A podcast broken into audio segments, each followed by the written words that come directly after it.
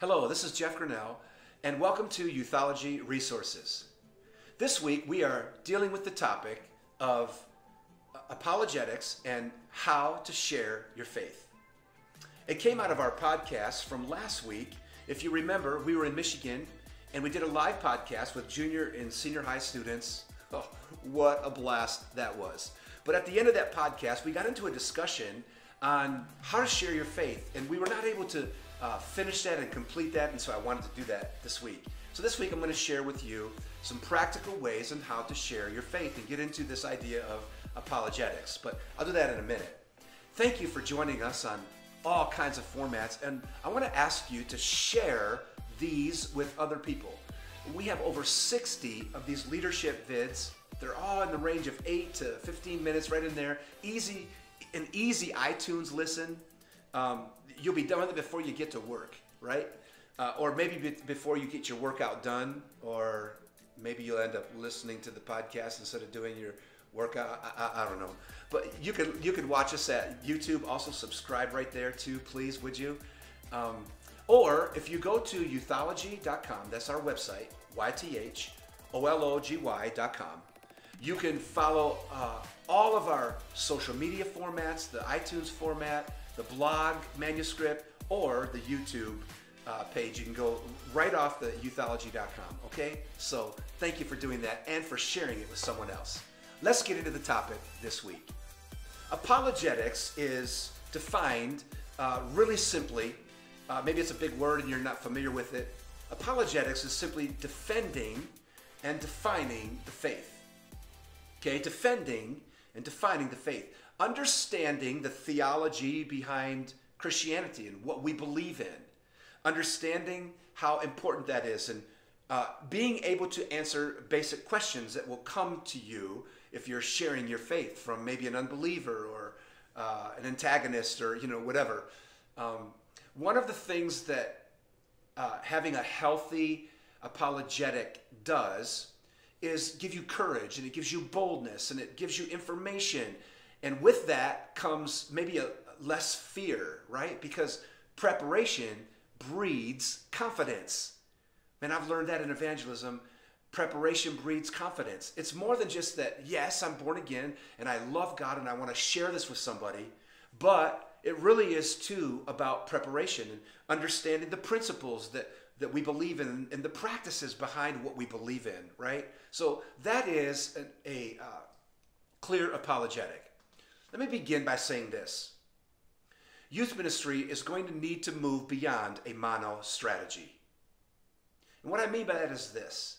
We need a more variety or diverse uh, strategies to reach people because uh, there are all kinds of people. You know that. There are alternatives and there are artisans and um, there, there are jocks and there are preps and there are brainiacs, you know, and maybe even your bestie, right?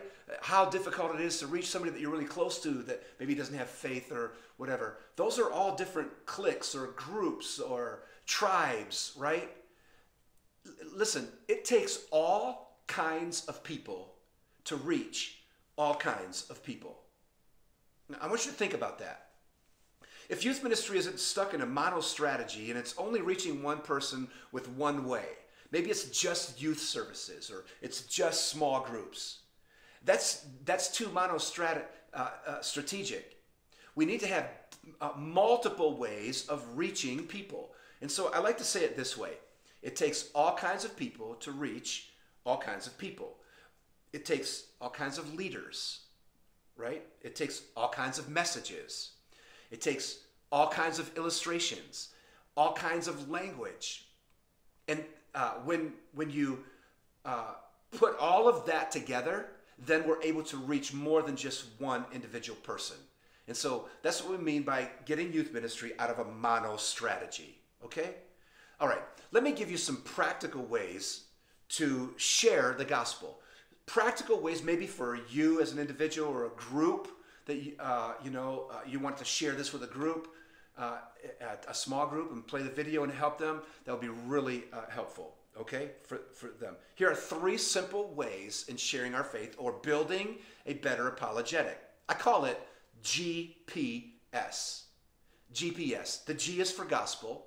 The P is for a plan, and the S is for your story that the Spirit um, it ignites in you. So let me go over each of those, okay? Uh, number one uh, uh in the GPS is the gospel, the G for gospel. Listen, John 3.16, we know it. For God so loved the world that he gave that he gave his only begotten son, right? And if we would believe in it, then we would not perish, we'd have eternal life. And if you look at John 17, it says, John 3 17, it says that um, that God did not come into the world to judge the world. Okay, um, it, it, it's a remarkable read. Maybe most of us haven't even gone into 17 and 18. John 3 16 we're familiar with, but read through 17 too. It's just a, a great balance of the truth and the uh, the death and uh, on the cross of Christ for us, but then that He did not come to to judge us. Right? There's the grace and the truth there. It's really powerful. And then there's what we call the Romans Road. Romans 3 23, Romans 6 23, and then Romans 10 9 and 10. And the way that I like to share that in understanding the gospel in this first area is to have students memorize those. It's really simple. Romans 3:23 is that all have sinned. Right? All have sinned. That's where we start. That's like the ABCs, right?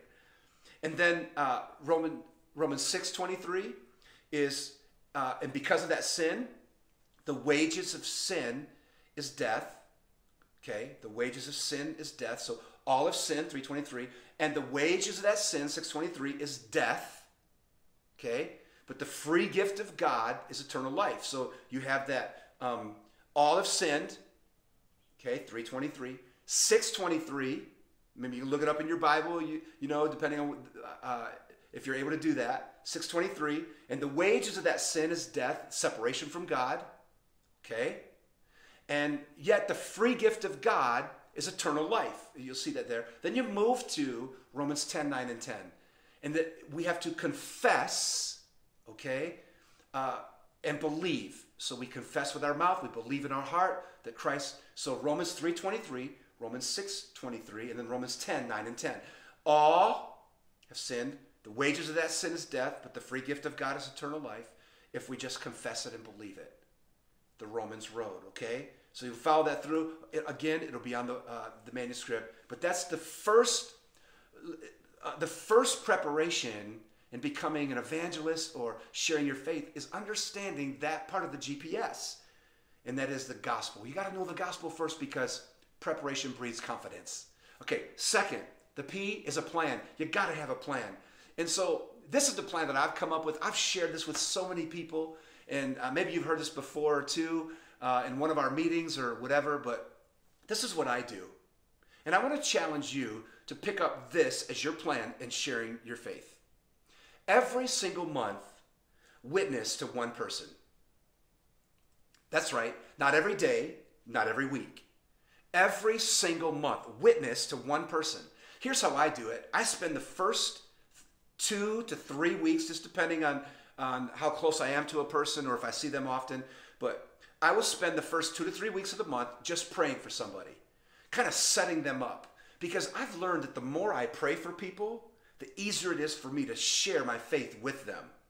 Because I've already gone down the road, I've already played it out in my mind, right? So what happens is in that first few weeks of the of the month, maybe the first half of the month, the first 15 days, if that's how you want to do it, you call you're calling this person's name out before God, and you're you're maybe you even tell them when you said, "Hey, I just want you to know I'm praying for you."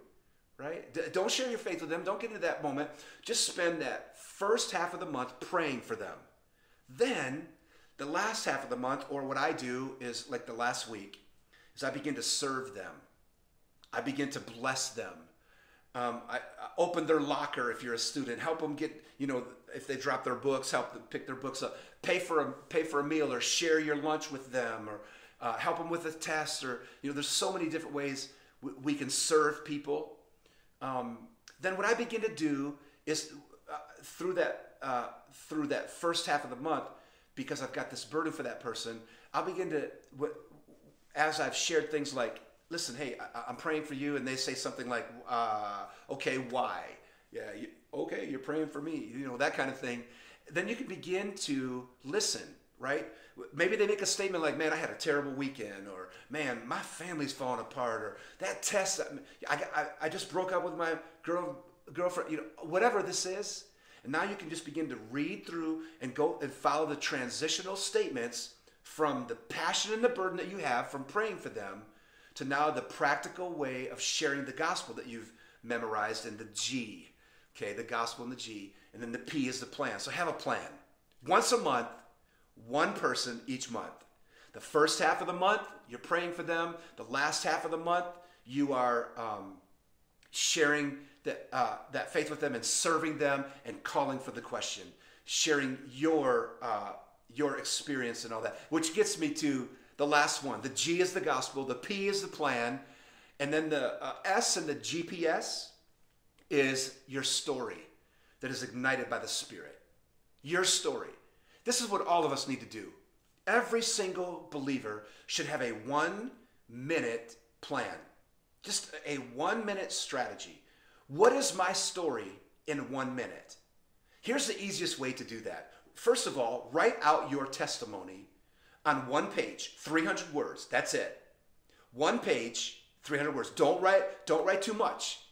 Uh, and here's what you should include in it. Uh, three simple things. A before and after. Before God, after God. Second is your old and your new. Okay? Old things passed away. 2 Corinthians 5, 17. New, behold, new things have come. So uh, you've covered the before and after, the old and new, and then the dark and the light. People get this. Uh, darkness, depression, I was struggling, making bad decisions, uh, addictions, whatever that is, self harm, and then light. So do you see the change there? It's the before and after. It's the old and the new, and it's the dark and the light. That's how I like to do it. This is how I was, but now I'm this way. That's the easiest way for you to build your story. And then once you've written that out in one minute, and those uh, with those uh, uh, guides to before, after, old, new, uh, dark, and light, then what you do is you just uh, memorize what you wrote and you'll learn to cut it in half. Cut in half uh, before I was this way, now I am this way by the grace of God and the things that we talked about from the G in the gospel. Pretty simple? I think so. Maybe that will help you. Remember, in youth ministry, if we want to reach all kinds of people, we need to have more than just one strategy and more than just one method. I would love to see you take this uh, teaching into a small group setting and help your students with this, or maybe just get the manuscript and put your own um, touch on that, okay? So, again, thank you so much for joining us. Every week we come to you with a youth leadership topic, and this week we dealt with apologetics and sharing your faith. Again, please follow us on all kinds of formats. You'll see them at the bottom of the screen right now uh, once, I've, once we're finished with this. And uh, share this with somebody else.